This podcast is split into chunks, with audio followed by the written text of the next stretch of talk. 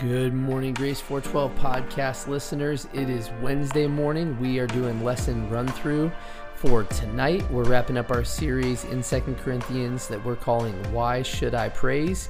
Next week is actually Thanksgiving, and then this week, tonight, is our last Grace 412 of the semester. And so we are having a Thanksgiving dinner.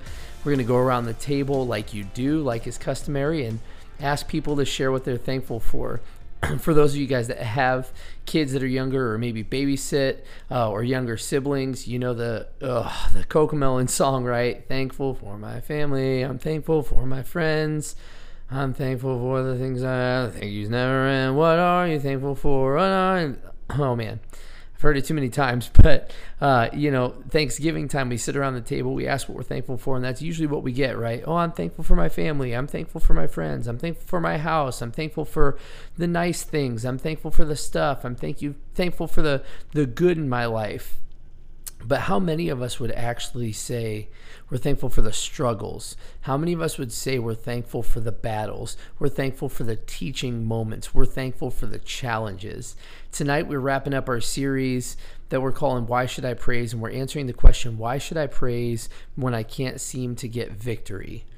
Remember, we're reading through Second Corinthians. We're talking about the church at Corinth that had come a long way, right? They had seen God do a transforming work in their life. You look back at First Corinthians, and Paul's writing and just listing out all the different moral uh, struggles that they were dealing with, all the sins in their church. And now you get to Second Corinthians. They're dying for their faith. They're living lives of praise. They're living lives that glorify God but they still had some battles. And so in chapter 10, Paul addresses some of these battles. Uh, they're external battles, but Paul addresses them from an internal emphasis. He, he addresses a battle uh, for their mind, the war in their mind. And so we're going to look at 2 Corinthians chapter 10.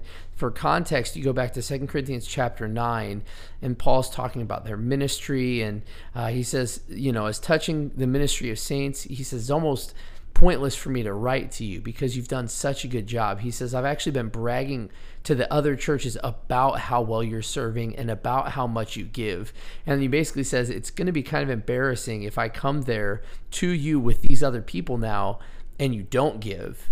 See, the church at Corinth, uh, to some degree or another, as we look at uh, 2 Corinthians 8, 9, and 10, they were they were obviously still focused on externals. Um, for whatever reason, uh, it seems like they were sort of doubting Paul's credentials or doubting the ministry he's currently working with. We're not really sure what exactly is going on there, but it seems like Paul is driving them to have a more internally focused ministry. And so he ends chapter 9 saying, Hey, you're going to grow what you've planted, and you guys have planted the seeds of the gospel. And it's a, an internal and eternal work that is taking place here. And people can see that. He gets to Second Corinthians chapter 10, and he says in verse 1 Now I, Paul, beseech you, or I beg you, by the meekness and gentleness of Christ, who is in the presence, in presence and base among you, but being absent, I'm bold towards you. But I beseech you, he says, I'm bold towards you in, in this letter in absence, but I'm begging you that I might be bold when I'm present with you, that confidence wherewith I think to be bold against some, which think of us as if we walked according to the flesh. So he says, I wish I could be more bold against some of you that seem to think we're still walking after the flesh. He says, We walk not after the flesh. He says, Though we walk in the flesh, we do not war after the flesh. So Paul says, Hey, I might come across as a little bit quieter or less bold when we're together, but I don't want to. He says, I need you to know this is important. Some of you still seem to think this is about some physical thing. Verse uh, or in chapter 9 he says, "Hey, you guys are serving, you guys are giving, you guys are planting seeds." But then chapter 10 he's like, "You know what's frustrating? That a lot of you are still living after the flesh." So you remember in 1 Corinthians, they're obviously living after the flesh, right? They're fulfilling the lusts of the flesh. They're living after their own desires. And now you get to Second Corinthians, and Paul says you're serving, you're ministering, you're giving. But to some degree or another, it's it's like you still seem to be walking according to the flesh. And what's interesting is it doesn't really list out what they're doing, whether they're pursuing the law or whether they're trusting their own strength or whether they're just feeling pretty good about their themselves or how much they're giving or their service or their ministries. But whatever it is, it seems like they're doing it for the wrong reasons. And what's important for us to note from this is that both serving the flesh and serving in the flesh will only lead to disappointment. Serving the flesh and serving in the flesh will both only lead to disappointment. There's no fulfillment in selfishness. Paul says, Hey, though you seem to walk in the flesh, we're not warring after the flesh. Simply put, whether we're sinning or serving, if you're doing it for you, you're losing uh, you're fighting a losing battle. Whether you're sinning or serving, if you're doing it for you, you're fighting a losing battle. We talked on Sunday about having an audience of one, and it's true. Many of us live for an audience of one, but that audience is us. What can I get? How can I be satisfied? How do I feel? What do I think? How can I be safe? How can I be happy? Where can I find fulfillment? And we do that sometimes through sin, and sometimes we do that through good things like serving. But Paul says there's more to it than that. He says, though we walk in the flesh, we're not warring after the flesh. A lot of us are trying to get victory in our lives over specific sins or over relationship problems or over pride or over bitterness or over doubt and we're doing it in our own strength, in our own solutions, in our own uh, manufactured form of happiness. And Paul says it's not going to work. He goes on in chapter 10 and verse 4, he says, For the weapons of our warfare, they're not carnal, but they're mighty through God to the pulling down of strongholds, casting down imaginations and every high thing that exalts itself against the knowledge of God. He says, and bringing into captivity every thought to the obedience of Christ. It's what we talked about several weeks ago. Pastor Josh mentioned it as well. The battle for the will is preceded by the battle for the mind. The battle for the will is preceded by the battle for the mind. He says, casting down imaginations and every thought that lifts itself up against the knowledge of God. See, when we're living after the flesh, we are unconsciously saying that we know better than God. And to some degree or another, that's what was happening at Corinth, that these people uh, were, to some degree or another, another thinking that they uh, knew better. And this happens in our own lives so often. God says, I want you to sacrifice. I want you to give. I want you to live by faith. But we say, yeah, but I'd rather have a little bit of extra money to spend on myself, right? A little nest egg. God says, confess your faults one to another so you can have accountability, so you can grow together. But we're like, yeah, but I don't want those people to think less of me, so I just won't do that sin again instead. God says, I want you to share the hope of the gospel. I want you to share the love of Jesus with that person that is hard to love.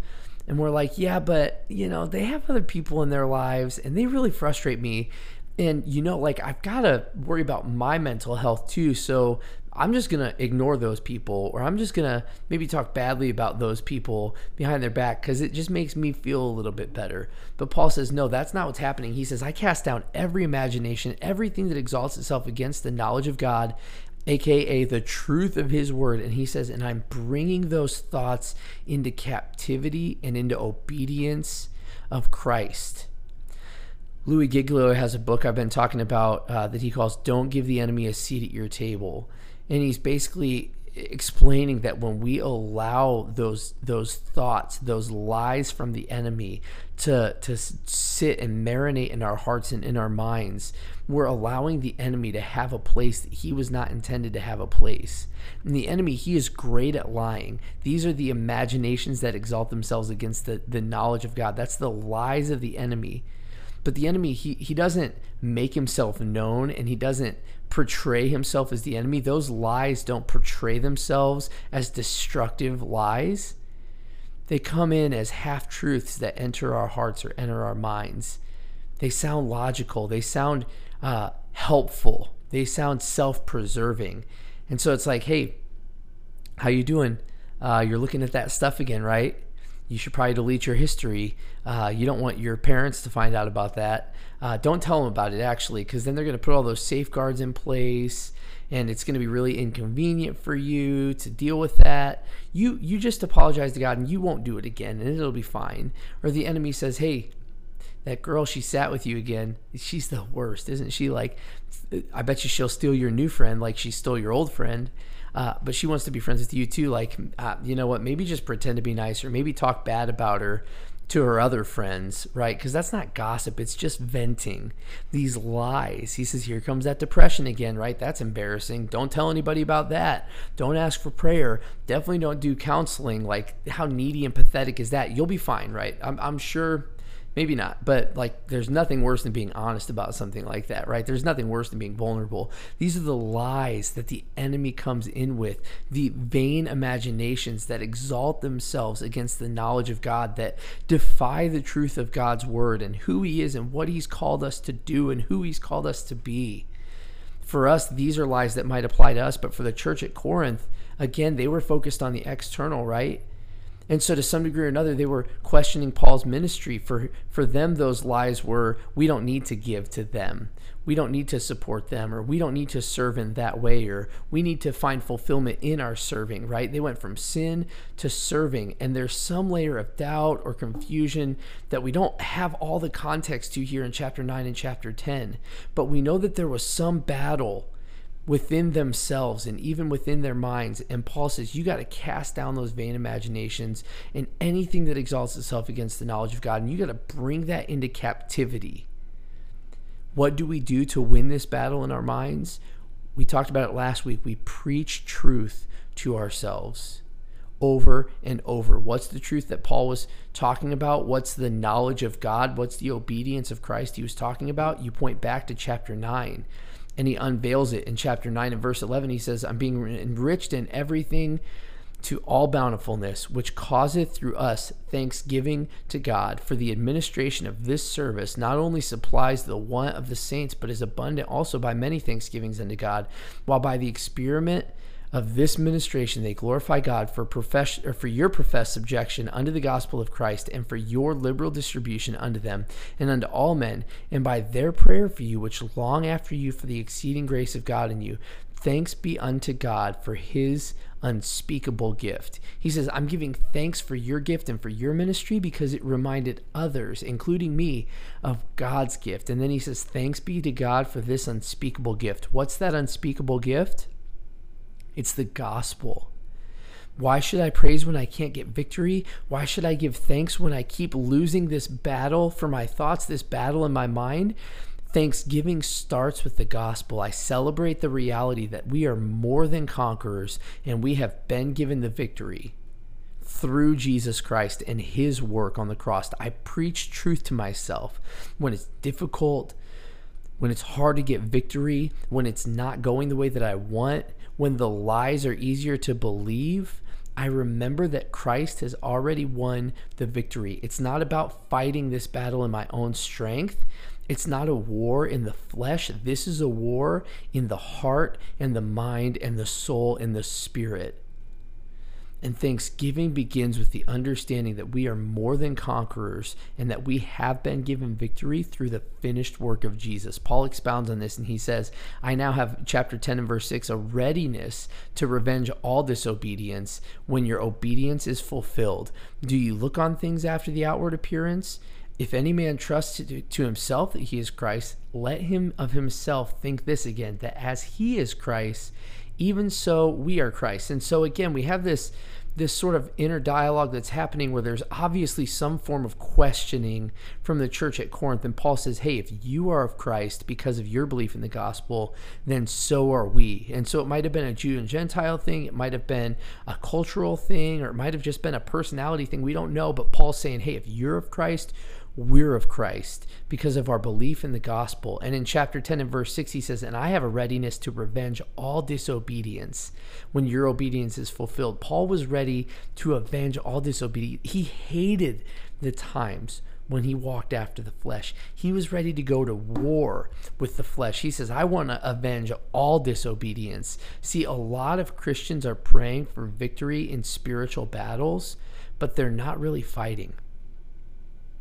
We don't want to avenge all disobedience. We don't want a war in the flesh or the spirit. We don't want to fight at all. A lot of us just want to stay apathetic. We want to stay comfortable. We want to stay under the radar, keep doing this same old thing, this same old way until we get old and we die.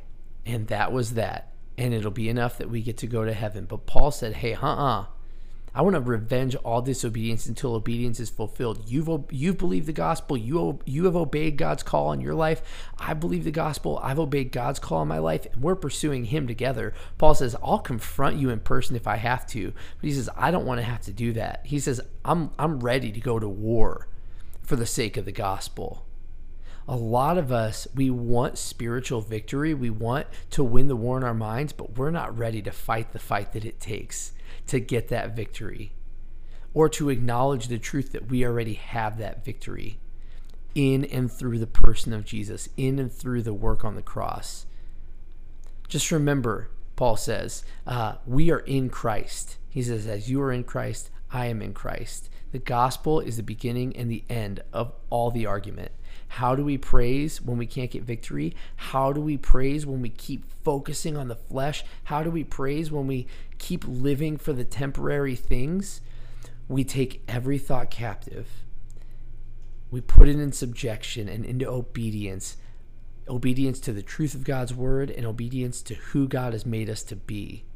It's it's not this power of positive thinking thing. It's actually quite the opposite. It's saying I can't believe everything I tell myself. That's such an important truth for us to grasp. Don't believe everything you tell yourself. Instead, I take every thought captive and I put it into obedience of Christ. The church at Corinth had come a long way from 1 Corinthians, right? But they still had struggles. They still focused on the external. They still focused on the earthly. They still focused on the temporary. And just like them, and just like Paul, we have to go to war with our thoughts as well, with these same sorts of tempting thoughts. And when we do that, we're not going to immediately have victory. We're not going to immediately have freedom. We're not going to immediately win the war in our mind, so to speak, but we're going to start to see small battles won. We're going to start to see a more eternal perspective. We're going to start to see God do a work in our hearts and our minds as we surround ourselves with the truth of His Word and a celebration of His work. And by God's grace, ending out this year and moving into next year, we can be a group of believers who is winning the war in our minds and who is giving God the praise even in the battles. We're going to have a little bit of a life group break over the next couple of months, but I would encourage you guys make good use of the time away.